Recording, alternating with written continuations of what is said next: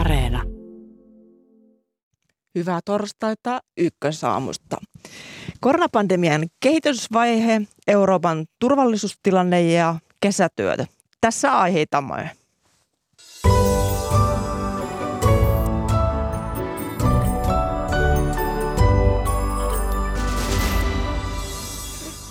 Joko koronapandemia alkaisi olla loppusuoralla ja milloin rajoituksista eroon? Tätä kyselee nyt moni. Arvioita pandemian kehityskulusta lähetyksenä aluksi ja kesätöihin sen jälkeen suuntaamme. Nimittäin kesätöitä on tulevana suvena tarjolla aiempaa enemmän. Puhumme tuonnempana myös koronapandemian vaikutuksesta nuorten työelämään. Presidentti Sauli Niinistö kommentoi Euroopan turvallisuustilannetta illalla M T V kolmen haastattelussa. Millaisen viestin Niinistö halusi lähettää, sitä analysoi lähetyksessämme kansainvälisen politiikan tuntija. Italialaislehdissä tapetilla on presidentinvaalit. Ulkomaanlehtikatsaus tulee tänään Roomasta. Minä olen Mira Stenström. Tervetuloa mukaan.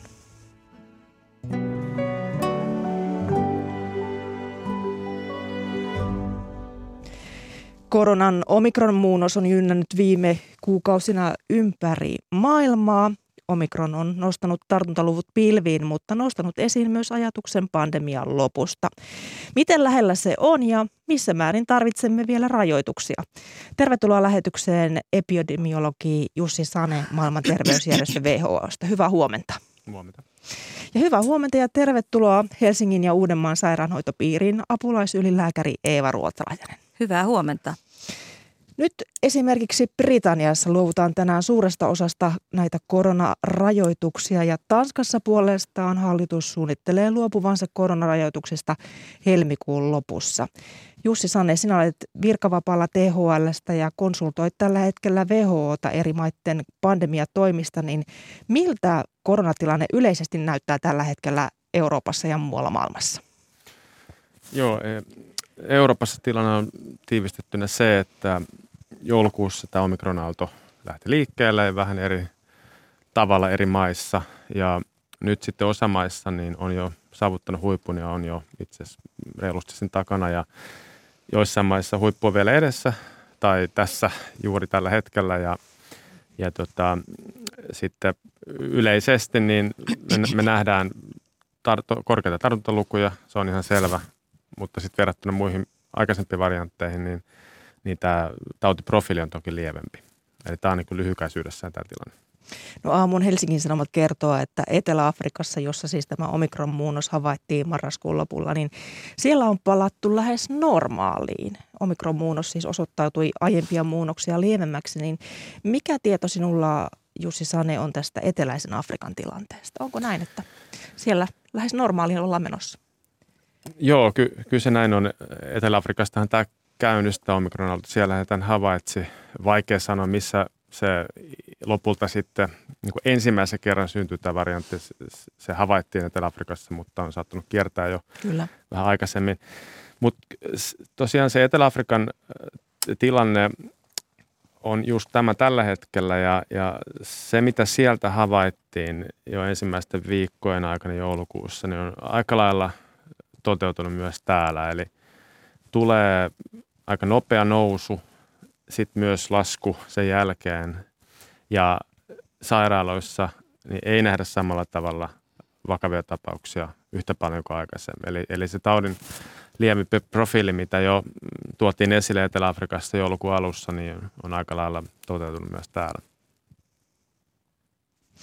Eeva Ruotsalainen, tässähän pääministeri Sanna Marin viittasi aiemmin tällä viikolla, että näiden matalariskisten kulttuuri- ja urheilutilaisuuksien avaamista koronapassilla sekä ruokaravintoloiden aukiolon laajentamista on harkittavaa. Aiemmin arvioitaan nopeammassa aikataulussa ja Marinin mukaan hallitus tulee arvioimaan näiden rajoitustoimien välttämättömyyttä suhteessa tautitilanteen kehitykseen, niin olisiko rajoitusten höllentäminen turvallista nyt nykyisillä tartuntaluvuilla? Kun katsomme Suomen tilannetta, niin meillähän on alueet ihan eri tilanteessa, että jotkut alueet tulevat seuraamaan vasta H U S-alueen tilannetta. Suomessa todettiin tällä viikolla kuusisataaseitsemänkymmentäviisi sairaalahoitoon joutunutta potilasta, joista ehkä semmoinen parikymmentä prosenttia tulee sairaalaan muusta syystä kuin korona, mutta sitten se korona todetaan sairaalahoidon aikana. Tehopotilaiden osalta oli pientä laskua, eli neljäkymmentäkahdeksan Suomessa, mutta kyllä meillä H U S-alueella teho osastolle joutuneet ovat aika vakaa, vakaa lukumäärä, eli se kaksikymmentä. Eli summa summarum sairaalahoito on kahden viikon ajan laskenut vain neljä prosenttia. Ja se tarkoittaa sitä, että me ollaan noustu aika jyrkkään huippuun, mutta sitten nyt vakiintunutettu tämmöiselle tasolle, joka edelleen on korkea. Me olemme pandemian aikana korkeimmassa terveydenhuollon kuormituksessa sairaalahoidon osalta. Ja sen takia emme voi sanoa vielä, että tilanne Suomessa on hyvä. Tämä tarkoittaa sitä, että meillä myös on sairastumisten takia henkilökuntavajetta, sairauspoissaolojen takia ja sitten kiireetöntä hoitoa. Erityisesti perusterveydenhuollossa on jouduttu supistamaan. Eli ne, jotka muuten pääsisivät hoitoon muun kuin koronan takia, eivät pääse ajoissa. Ja sen takia en ehkä vielä lähtisi keskustelemaan isossa mittakaavassa rajoitusten purkamisesta, vaan rajoitusten keventämisestä asteittain ja hallitusti. Ja mikä on se oikea hetki, niin alueet tulevat eri tahtiin. Mutta jos rajoitukset puretaan kertaheitolla, esimerkiksi ravintolarajoitukset ja, ja sitten mitä katsotaan matalan riskin rajoitukseksi, niin se ei tässä tilanteessa, epidemiatilanteessa minusta kyllä ole vielä ajankohtainen. Viikon kahden sisällä kyllä ilman muuta me menemme rajoitusten keventämisen suuntaan. Se on ilman muuta selvää, jos tilanne tästä lähtee laskemaan. Mutta me olemme siis vakaalla tasolla sairaanhoidon kuormituksen kohdalla ja korkealla vakaalla tasolla. Minkälaisista rajoituksista voitaisiin ensimmäisenä alkaa sitten höllentää, Eeva Ruotsalainen? No, kyllä tietysti Sanna Marin puhuu ihan oikein matalan riskin rajoitusten höllentämisestä. Nythän matalan riskin paikat on T H L-luokittelu, joka hiukan poikkeaa sitten tartuntatautilain viisikymmentäkahdeksan pykälän luokittelusta, johon on ihan nimetty ne, mitkä ovat niitä tiloja, mitä, mitä suositellaan, suositellaan rajoitettavaksi. Ja itse katsoisin, että matalan riskin tiloja on yleiset saunat, ehkä uimahallit, kuntosalit voivat olla, jos siellä on pieni määrä ihmisiä, eli, eli tällaisia paikkoja, mutta ei ryhmäliikunta, tilat ja, ja tanssipaikat, ne eivät ole matalan riskin paikkoja. Samoin kuin eivät ravintolat, yöpaarit, kerhot, ne eivät ole matalan riskin paikkoja. Tässähän ravintola-alan suuri toimija S-ryhmä on vaatinut kaikkien koronarajoitusten poistamista välittömästi koko valtakunnasta. Niin Jussi Sane, olisiko sinusta turvallista höllentää meidän rajoituksia? Joo, minusta tässä on niin hyvä muistaa muutama muuttuja. Ää, mitä Eeva vähän tuossa mainitsikin, niin tämä, tässä Omikronissa ominaista on ollut se, mitä nähdään tosi monessa maassa, että ää, sairaalahoidon kuormitusparametrit, ää, ni, niiden tulkittava on hankaloitunut sen takia, että on paljon ää, tapauksia tai siis sairaalahoito joutuneita, suht isokin osa, ää, jotka ei ole siellä siis koronan takia, vaan on sivulöydöksenä. Nyt myös tehollaan on löytynyt tätä samaa ilmiötä.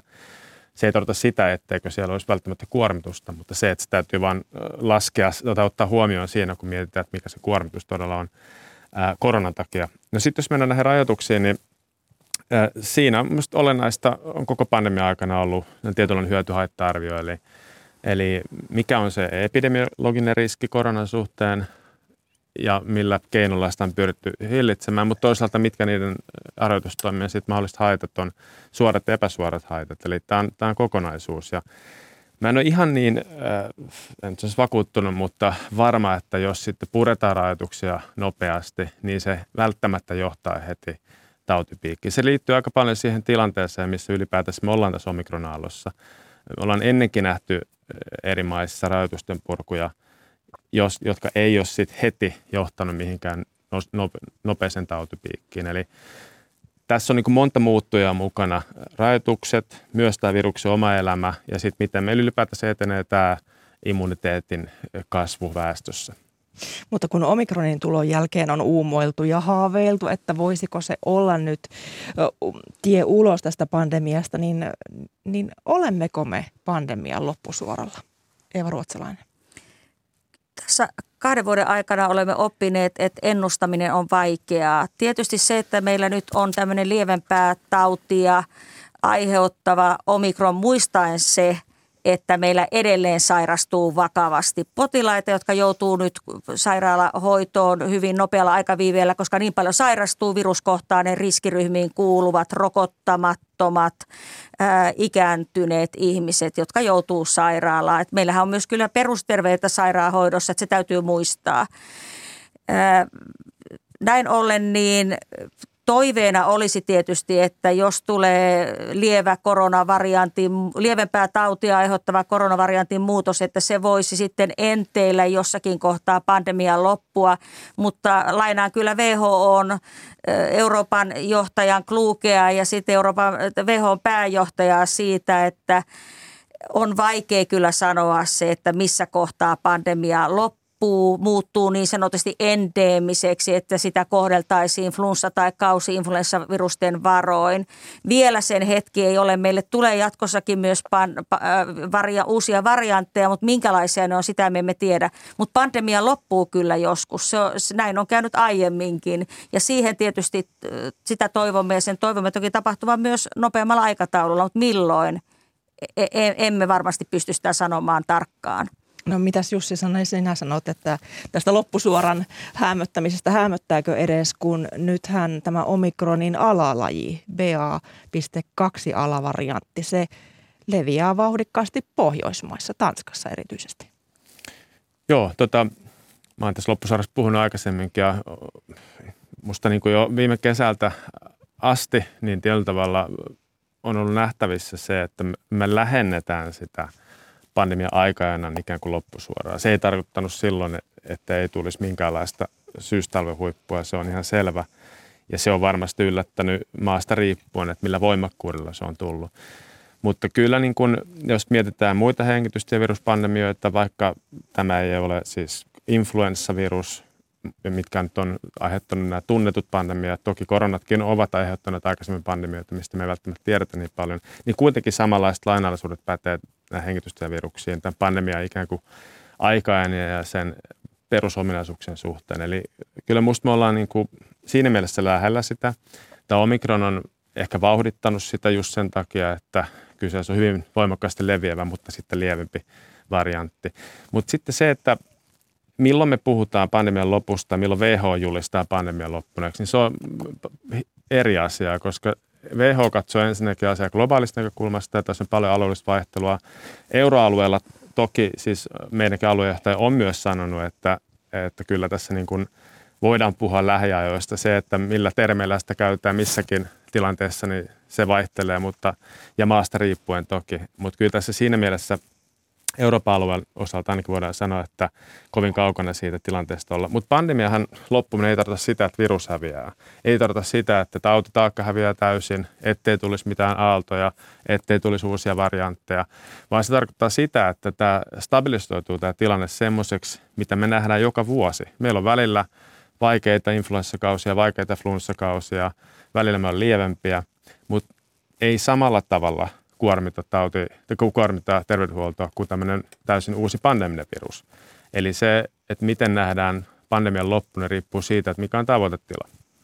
No tässähän aiemmin syksyllä ajateltiin, että pandemia voisi loppua. No sitten tilanne muuttui, tuli uusia rajoituksia ja siis ihan tuossa ei ole pitkäkään aika. Vielä tammikuun alussa meillä perhe- ja peruspalveluministeri Krista Kiuru sanoi, että arvioi, että lasten kouluihin palaaminen ei ole turvallista, niin, niin kun tässä tulee vähän tämmöinen hämmennys tämän ta- taudin elämisen kanssa, niin mitä tästä nyt pitäisi ajatella, Eeva Ruotsalainen? Näistä erilaisista kommenteista? No mä kyllä itse ajattelen, että S T M:llä on hyvin tämmöinen terveysturvallinen ja, ja väestöä suojeleva tahtotila ollut koko pandemian ajan. Että hehän ovat olleet S T M:ssä or, organisoimassa erilaisia mahdollisuuksia estää koronan leviämistä. Ja näin ollen, niin kun tämä Omikron tuli tähän niin sanotusti vähän puskan takaa, että me emme tiedä, että tämä on näin nopeasti leviävä ja tartuttava ja minkä tyyppinen se on. Että me oikeastaan vasta joulukuun loppupuolella saimme tietoa enemmän muista maista ja omastakin kokemuksesta, että miten tämä leviää. Ja, ja kaikki nämä suunnitelmat, rajoitusten voimaantulosta, siis meillä H U S-alueella tehtiin jo ennen joulua. Eli meidän täytyy mennä silloin tilanteen mukaan ja samoin tämä terveysturva, koulu tai etäkoulu tässä kohtaa, niin sen valmistelu aloitettiin jo ennen joulua.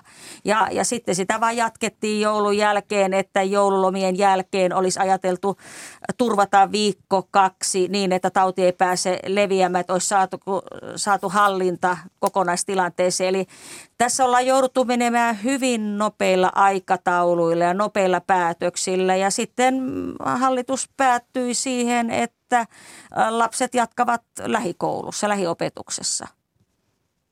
Eli, eli til, tilanne muuttuu. No nythän talvilomat alkavat pyöriä ensi kuun lopussa, mikä saa tietysti ihmiset liikkeelle talvilomille. Ja tämä tautitilanne, niin kuin tässäkin on kuultu, niin se voi suuntaan tai toiseen ke, kehittyä. Niin, niin mitä mieltä esimerkiksi Jussi Sane olet nyt matkustelusta? Kannattaako talvilo, talvilomalla lähteä reissuun? Tota, matkustamisen suhteen me nyt ollaan myös pitkään eletty siinä tilanteessa Euroopassa, että kaikkialta tätä tautia on, ja se matkustaminen ei sinänsä enää vaikuta siihen epidemian leviämiseen maissa. Että kyllä nämä ra- rajatoimit on siinä myös ollut mielestäni aika kyseenalaisia jo, jo pidempään. Tota, tässä on puhuttu kahden vuoden aikana usein siitä, että tulee lomakausi ja, ja ajateltu, että ne vaikuttaa merkittävästi tähän epidemian kulkuun, mutta semmoista niin kuin selkeää näyttöä siitä ei oikein ole. Eli kyllä, kyllä täytyy myös niin katsoa sitä dataa tarkemmin, että, että johtaako lomat se, semmoisiin asioihin, jotka vaikuttaa sitten tämän epidemian kulkuun. Ja, ja ei semmoista ihan selvää ole. Ja, ja, ja kyllä nyt kun puhutaan tästä tilanteesta, miten tämä kehittyy, Omikron leviää, mitä enemmän Omikron leviää maissa, niin sitä vähemmän on nähty sitten myös esimerkiksi tehohoitopotilaiden määrä. Me, mekin varmaan lähestytään sitä hetkeä, että se selkeä ero tapausmäärän kasvu ja sitten taas vaikeiden tapausten määrän kanssa, niin, niin, niin muuttuu, ne menee eri suuntiin. Eli siinä mielessä no, kyllä mä nyt näkisin, että tämä niin helmikuun vaikkapa hiihtolomat, niin, niin ei varmasti aiheuta mitään suurempaa riskiä. Tähän loppuun vielä Eeva Ruotsalainen, kun Terveyden ja hyvinvoinnin laitoksen pääjohtaja Markku Tervahauta suosittelee, että nykyisen koronapassin tilalle alettaisiin valmistella digitaalista rokotustodistusta. Siihen tulisi siis koronarokotusten lisäksi muut eri sairauksiin saadut rokotukset ja tätä voisi käyttää sitten esimerkiksi matkailussa, niin miltä se kuulostaa? No, tämmöinen digitaalinen kaikki rokotukset sisältävä passi olisi voinut tehdä jo vuosia aikaisemminkin, että jos nyt tulee siihen tämmöinen selvä etunosto, niin hyvä näin, että sitä kannattaa edistää, vah, kannattaa vahvasti, mutta se, että se toimisi koronapassin tavoin tällä aikataululla, niin ei varmaan tule tapahtumaan. Kyllä meidän koronapassiasia täytyy käsitellä ihan omanaan. Paljon kiitoksia vierailusta apulaisylilääkäri Eeva Ruotsalainen HUSista ja epidemiologi Jussi Sane W H O:sta. Oikein hyvää päivää teille. Kiitos, Kiitos. Samoin.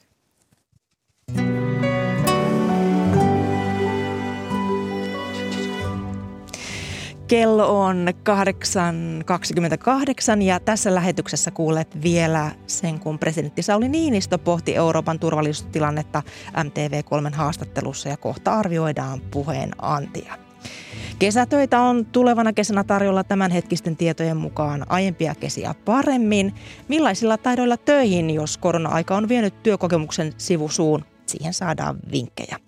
Ja lehtikatsaus, ulkomaan lehtikatsaus tulee tänään Roomasta ja italialaisissa lehdissä presidentinvaaliasiaa. Mutta sitä ennen kansainväliseen turvallisuuspoliittiseen tilanteeseen se tämä kiristynyt tilanne Euroopan yllä nitkahti taas eilen hieman eteenpäin, kun Yhdysvallat ja NATO antoivat vastauksensa Venäjän vaatimuksiin. Vastausten sisältöä ei ole avattu, mutta NATOn pääsihteeri Jens Stoltenberg korosti illan puheessaan, ettei NATO tule antamaan periksi Venäjän vaatimukseen siitä, ettei NATO saisi enää laajentua kohti itää. Tasavallan presidentti Sauli Niinistö avasi ajatuksiaan tilanteesta M T V kolme asian ytimessä ohjelmassa ja Yle Uutiset haastatteli ulkopoliittisen instituutin johtajaa Mika Aaltolaa, joka kertoo aluksi päällimmäiset tunnelmansa presidentti Niinistön haastattelusta. hyvin linjakasta taattua presidentti Niinistöä ulkopolitiikan johtaja selkeästi kertoi sen, että Suomella on, on lähestymistapansa, joka on toiminut poutasäällä ja jossa on varauduttu myös siihen kaiken aikaa, että geopoliittinen tilanne saattaa kiristyä ja, ja presidentti halusi selkeästi tyynnytellä kansaa, ettei ole syytä mihinkään suurempaan huoleen, vaikkakin toi esiin, esiin samalla realistisesti sen, että tilanne saattaa huonontua varsinkin Ukrainassa, mutta sillä saattaa olla vaikutuksia sitten myös muilla alueilla. Ja hän myös korosti sitä, että tässä tilanteessa ei ole suurvaltojen pelissä syytä päätyä palloksi, jota pompotellaan sinne tänne, vaan Suomen pitää oman linjansa valita ja, ja kyetä omaa itsenäisyyttään tässä suhteessa varjelemaan. Niin, Niinistö esiintyi optimisesti monen monessa suhteessa ja hän näki muun muassa toivoa Minskin sopimuksen toimeenpanemisessa. Ää, allekirjoitatteko tämän Niinistön optimismin, mitä, mitä hän tuossa esitti? No, mä lu- luulen, että hän halusi korostaa sitä neuvottelupöytää ja sen jatkumista. Nythän Yhdysvallat ja NATO on antanut vastauksensa Venäjän ultimaattumiin ja, ja, ja niissä ei ole näistä peruskysymyksissä annettu periksi ja silloin tietenkin vaarana on se, että ajaudutaan tekemään siirtoja maastossa, sotilaallisia siirtoja. Venäjän aggressio Ukrainassa saattaa laajentua ja, ja, ja NATO saattaa siirtää suuria joukkoja itäiseen Eurooppaan, ja tämä tietenkin on epätoivottavaa. Eli tämä toivonpilkahdus, se, että Minskin sopimuksesta nyt puhutaan, joka on ollut jäissä ja jumissa vuosikausia, niin, niin, niin, niin on tietenkin syytä panna merkille, että, että voidaan asioista neuvotella, vaikkakin sekin on vaikeaa. No, Niinistö sanoi, että NATO tulee edelleen torjumaan Venäjän vaatimukset uusista jäsenistä. Näettekö asiaa samalla tavalla, että tilanne on edelleen tämä? Suomi päättää itse, itse omista asioistaan, liittoutumista ja liittoutumatta jättämisistään. Ja, ja tämän presidentti toi, toi esille ja, ja totesi sen NATO-oven olevan auki ja, ja Venäjänkin ymmärtävän, että, että se, se, se ei ole Suomen käsistä. Tämä, tämä äh, lipsunut, eli, eli, eli emme siinäkään mielessä ole joutuneet niin kuin, äh, pelipalloksi, äh, vaan säilyttäneet omat, oman valinnan mahdollisuuden.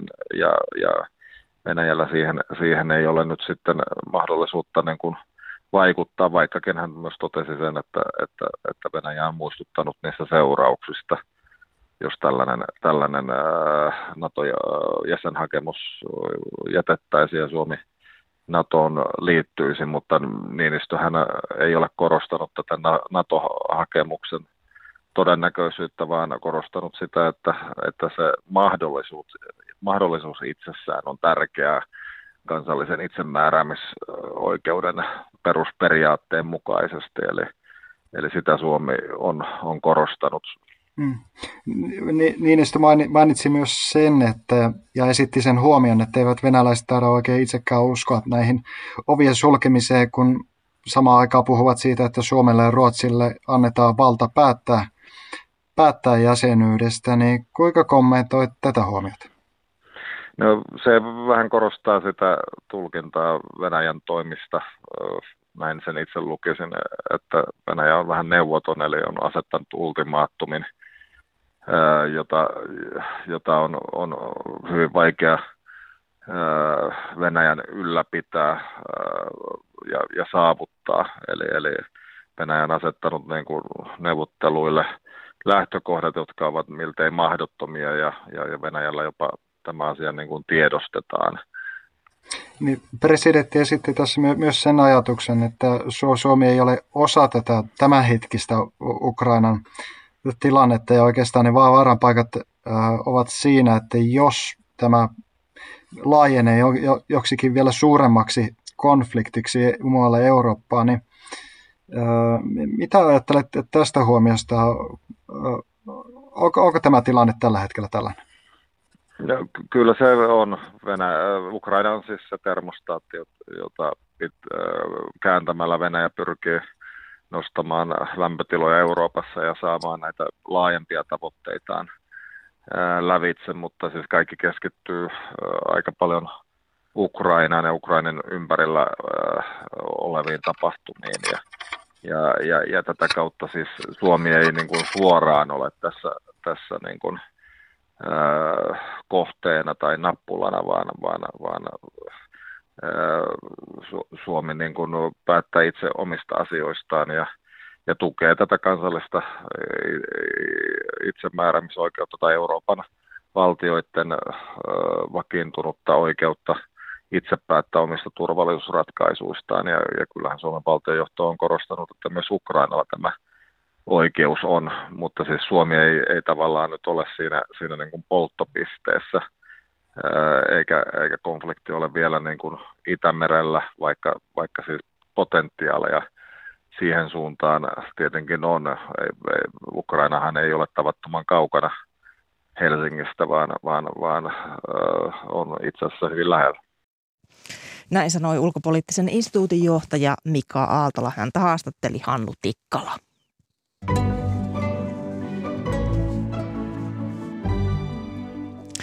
Kesätyöpaikkojen haku on parhaillaan käynnissä. Kesätyöpaikkoja on tarjolla viime vuotta enemmän. Ja nyt puhutaan kesätöistä. Tervetuloa lähetykseen Suomen ammattiin opiskelevien liitto Sakki ry:stä puheenjohtaja Jutta Vihonen. Hyvää huomenta. Huomenta. Hyvää huomenta ja tervetuloa nuorten työelämätaitoja edistävän talous- ja nuoret T A T-organisaation toimitusjohtaja Jenni Järvelä. Hyvää huomenta. Ja hyvää huomenta ja tervetuloa H O K-Elannon henkilöstöjohtaja Maria Hekkala. Huomenta. Hyvää huomenta.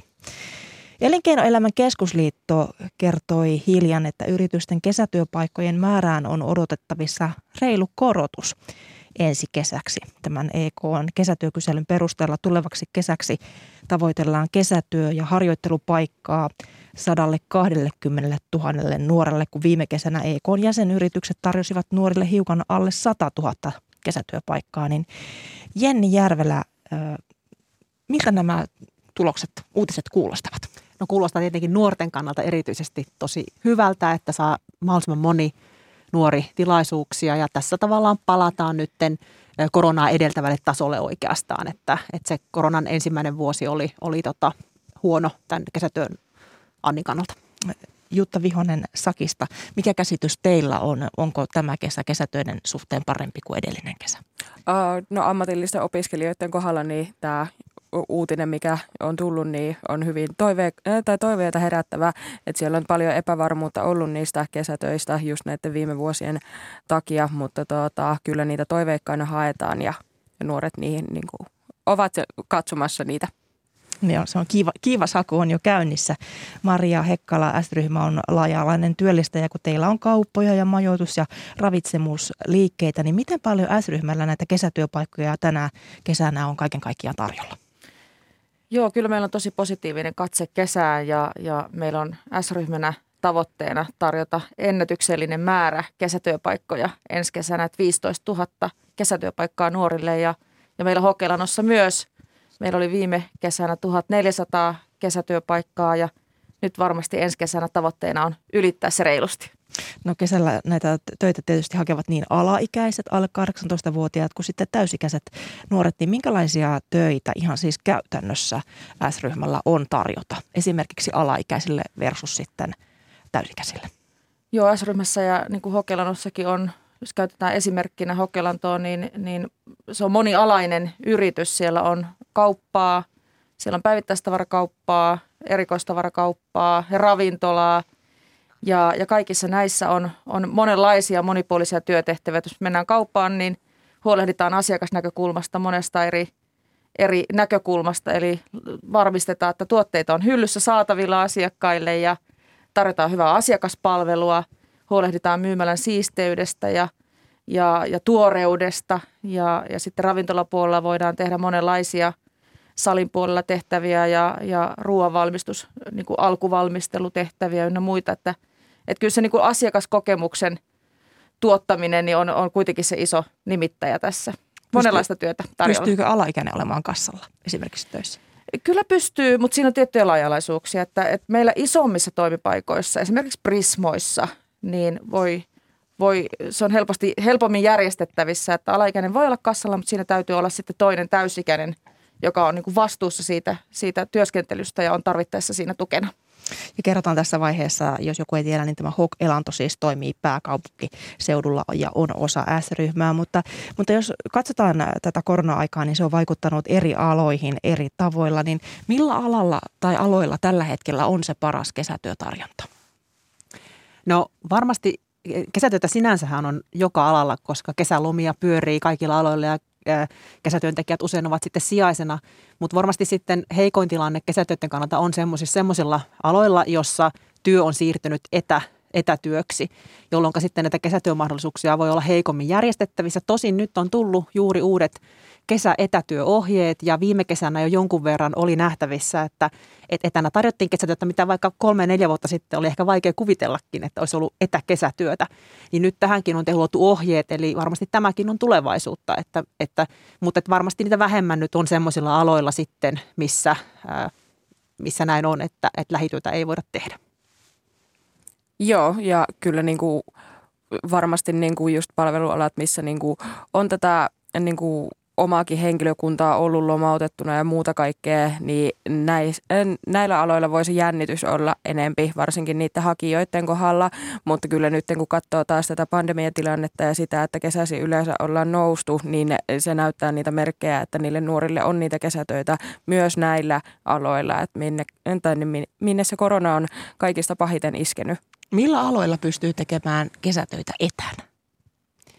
No varmastikin sen, se, se, semmoisilla aloilla, missä muutenkin ikään kuin tehdään tietokoneella tai toimisto, niin kuin toimistonomaisissa olosuhteissa niin kuin töitä, ää, niin, niin varmasti tämmöinen tietotyö on sen tyyppistä, että, että työtä, siinä tietenkin pitää ihan yhtä lailla ää, perehdytykseen panostaa ja, ja pitää huoli selkeistä aikatauluista ja, että, ja se ohjaus on hyvä, ettei se kesätyöntekijä sitten jää yksin, yksin niiden tota, asioiden kanssa sitten painimaan sinne. Tarjoilla ei oikein, taida etänä voida. Ei oikein.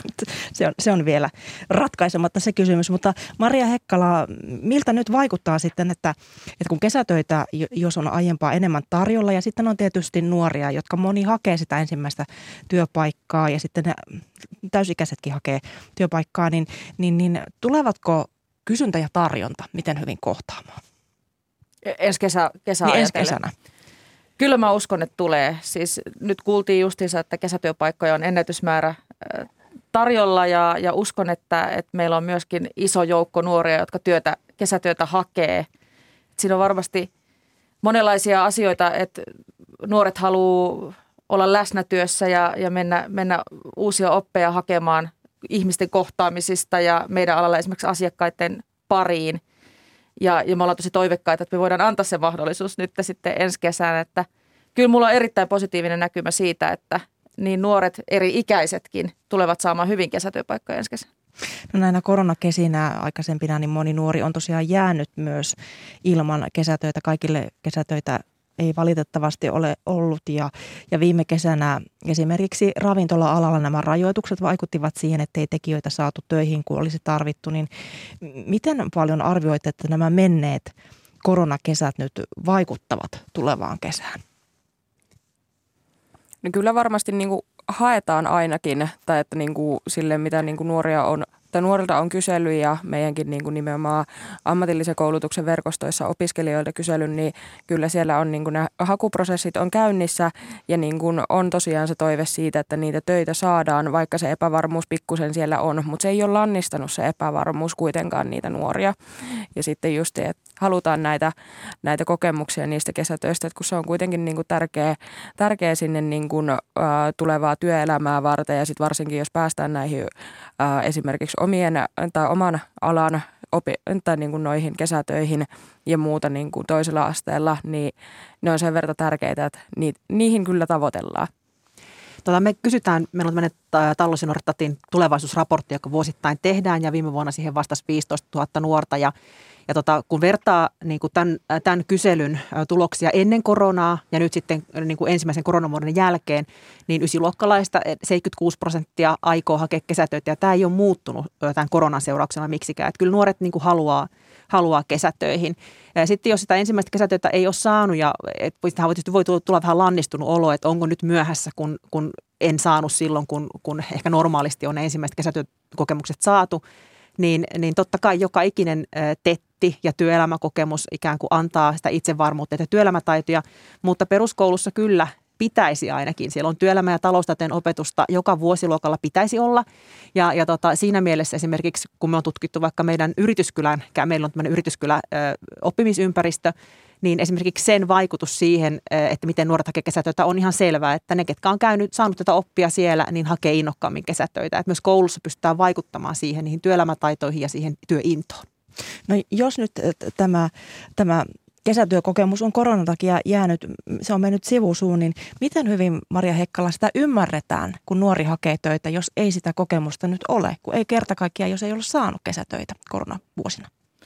Joo, meillä H O K-Elannossa ja niin kuin koko S-ryhmässä niin neljännes meidän työntekijöistä on alle kaksikymmentäviisivuotiaita ja kaupan alla muutenkin on, on iso, iso nuorten työllistäjä niin, niin, ja monille nuorille ensimmäinen työpaikka ja, ja ensimmäinen kosketus työelämään, niin kyllä, kyllä me ollaan, niin kuin, otetaan mielellään vastaan nuoria ja semmoinen rohkaisun sana nuorille, että ei tarvitse olla kokemusta juuri siitä työpaikasta tai, tai niistä asioista, mitä, mitä siellä tehdään, vaan me perehdytetään, me ollaan vastuullinen työnantaja, meillä kuuluu hyvä perehdytys ja kannustaminen ja, ja, ja erinomainen vastaanotto työyhteisöön siihen ja ollaan valmiita ottaa kaikki, kaikki nuoret siihen mukaan. Et ei tarvitse ollenkaan arastella sitä, ettei sitä työkokemusta ole.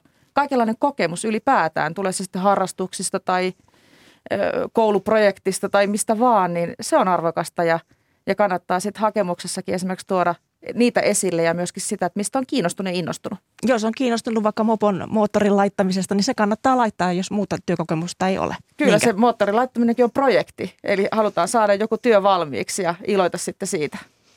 Hyvä. No nythän korona-ajalle tyypillistä on, että työhaastatteluita järjestetään paljon etänä. Niin Jutta Vihonen, mitä ajatuksia tämä on nuorissa herättänyt?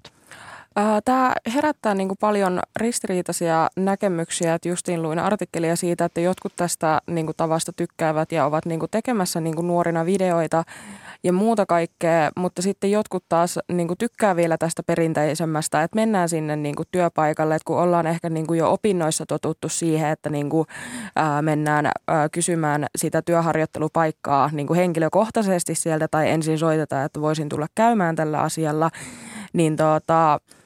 Tuota, tuota. Kyllä moni on edelleen niin kuin vierastaa vielä vähän sitä niin kuin videolla hakemista töihin ja näin.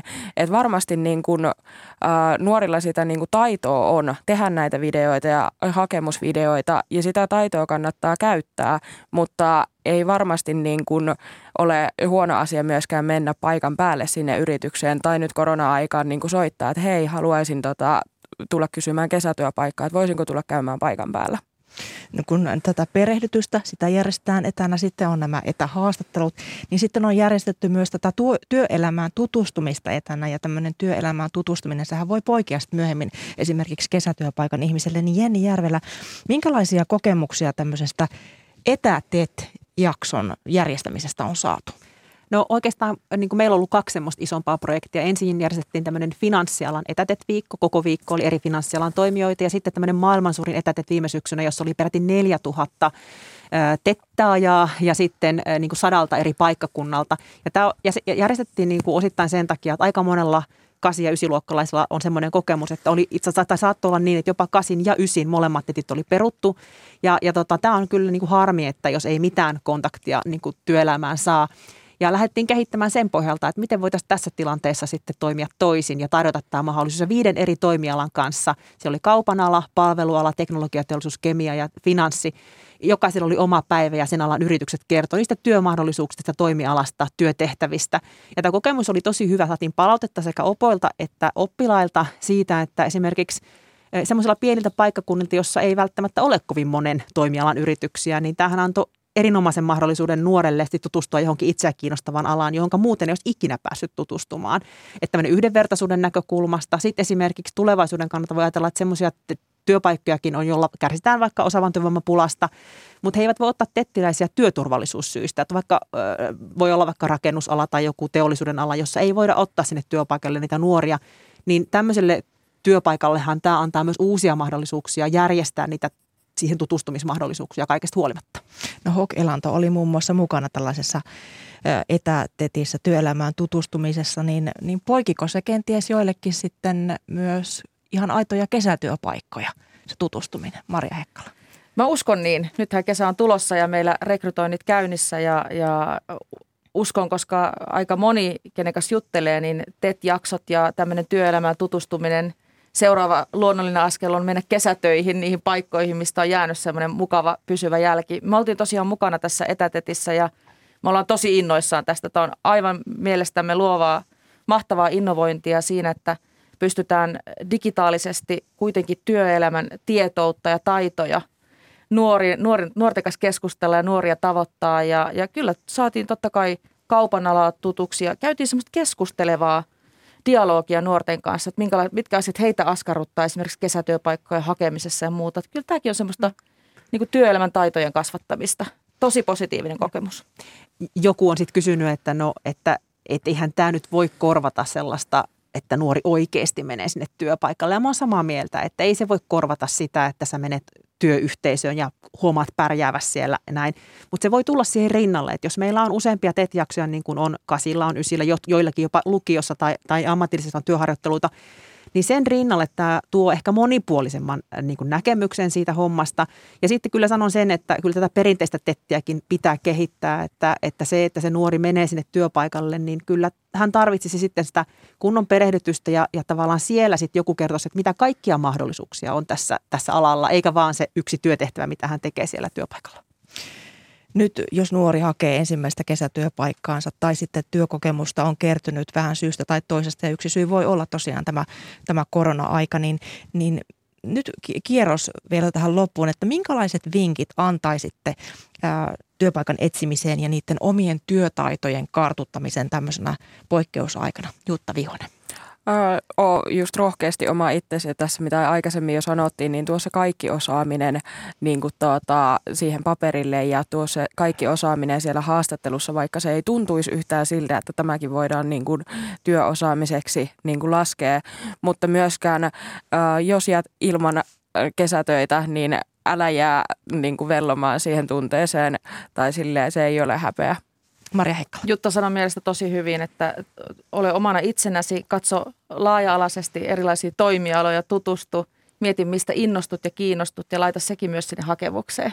Ja vielä Jenni Järvelä. Joo, sama ajattelin tuota, että esimerkiksi jos olet hoitanut vaikka pikkusisaruksia tai, tai ollut isossa koulutuksessa, niin nämäkin on semmoisia asioita, mitä C V:hen voi laittaa. Sitten ehkä, ehkä yhtenä nostaisin vielä sen, että tämän kesätyön rinnalle on tullut, noussut kesäyrittäjyys, eli myös siellä, vaikkapa meidän kesäyrittäjäohjelmassa ja monet muut järjestöt tarjoaa, että voit niin kuin tuoda, senkin, sekin on mahdollisuus tehdä kesällä töitä, kun perustat oman yrityksen. Tässä paljon vinkkejä. Toivottavasti menevät perille ja mahdollisimman moni nuori saa ensimmäisen kesätyöpaikan ja vaikka toisenkin ja kolmannenkin. Paljon kiitoksia teille keskustelusta. Jutta Vihonen Sakista, Jenni Järvelä Tatista ja Maria Hekkala H K-Elannosta. H K-Elannosta. Paljon kiitoksia. Kiitos. Kiitos. Kiitos. Vielä lopuksi mennään ulkomaanlehtikatsauksen. Se tulee tällä kertaa Italiasta ja siellä valitaan tällä viikolla maalle presidenttiä. Lehdissä kerrotaan, kuinka Italiassakin hallinto harkitsee, pitäisikö koronatautiin liittyvää tilastointia muuttaa ja koulujen koronaohjeistuksia selkeyttää. Toimittajamme Jenna Vehviläinen jatkaa. Italialaislehtien viikon pääaihe on maan käynnissä oleva presidentin vaali. Italiassa presidentin valitsee reilu tuhatpäinen parlamentin sekä aluehallinnon edustajisto. Presidentin rooli on lähinnä edustuksellinen, mutta hallituskriisin sattuessa hän käyttää suurta valtaa esimerkiksi pääministerin valinnassa. Tällä viikolla parlamentissa on äänestetty joka päivä, mutta presidenttiä ei ole saatu vielä valittua. Päivälehti Corriere della Sera uutisoi vaaleista otsikolla Pattitilanne. Lehden mukaan maan pääpoliitikot eivät pääse yhteisymmärrykseen siitä, kenestä pitäisi tulla uusi presidentti. Suuri osa valitsijoista onkin ensimmäisillä kierroksilla äänestänyt tyhjää. Suosituin veikkaus presidentiksi on Italian pääministeri Mario Draghi. Hänen valintansa kuitenkin edellyttäisi, että joku muu nousisi hänen tilalleen pääministeriksi. Lehti esittää suhteellisen todennäköisenä myös sitä vaihtoehtoa, että istuva presidentti Sergio Mattarella jatkaisi siihen asti, kun Italiassa ensi vuoden keväällä käydään parlamenttivaalit. Sen jälkeen Draghi nousisi Mattarellan tilalle presidentiksi. Corriere della Seran mukaan mahdollista on myös se, että Draghi nousee presidentiksi ja hallitus kaatuu. Sitten olisi järjestettävä pian uudet parlamenttivaalit. Il Fatto Quotidiano-lehti uutisoi, että E U:n toimielimissä Brysselissä Italian presidentinvaalia seurataan jännityksellä. E U:n budjetti- ja hallintokomissaari Johannes Hahn sanoo haastattelussa, että komissiolle on tärkeää, että Italiassa tällä hetkellä vallitseva vakaus jatkuu. Hän kertoo E U:n luottavan siihen, että E U:n elvytysrahoja käytetään Italiassa tarkoituksenmukaisesti. Lehti veikkaakin, että E U toivoo Draghin jatkavan pääministerinä. La Repubblica-päivälehti puolestaan kertoo, millaiset turvatoimenpiteet parlamentissa on koronan varalta. Lehden mukaan parlamentin alahuoneen keskelle on pystytetty kolme punaista telttaa. Ensimmäisessä desinfioidaan kädet, toisessa äänestetään ja kolmannessa laitetaan ääni uurnaan. Myös koronaa sairastavat kymmenet parlamentaarikot saavat äänestää eri rakennuksessa yksitellen tarkkojen turvatoimenpiteiden saattelemina. Suuret päivälehdet päivittävät tietenkin myös epidemiatilannetta. Italiassa kuolee terveysviranomaisten mukaan päivittäin edelleen koronaan satoja ihmisiä. Kuolleiden lukumäärä esimerkiksi tiistaina oli noin kolmesataaviisikymmentä. Päivittäisten tartuntojen määrä on kuitenkin lievässä laskussa. Tartuntahuippu onkin nyt saavutettu. La Stampa-lehden mukaan hallitusta vaaditaan uudistamaan koronakäytäntöjä. Italiassa yhteiskunta on pysynyt rokotetuille ja koronataudin sairastaneille auki yökerhoja lukuun ottamatta. Rokottamattomat eivät puolestaan saa käydä Italiassa enää edes parturissa. Lehden mukaan hallitus keskustelee nyt koronatilastoinnin muuttamisesta niin, että päivittäisten tartuntamäärien tilastoiminen lopetettaisiin. Sen sijaan päivittäin kerrottaisiin julkisuuteen vain terveydenhuollon kuormituksesta, eli sairaalahoitoa vaativista koronatapauksista. Il Post-verkkolehden mukaan koulunkäyntiin liittyviin koronasääntöihinkin kaivataan selvennystä.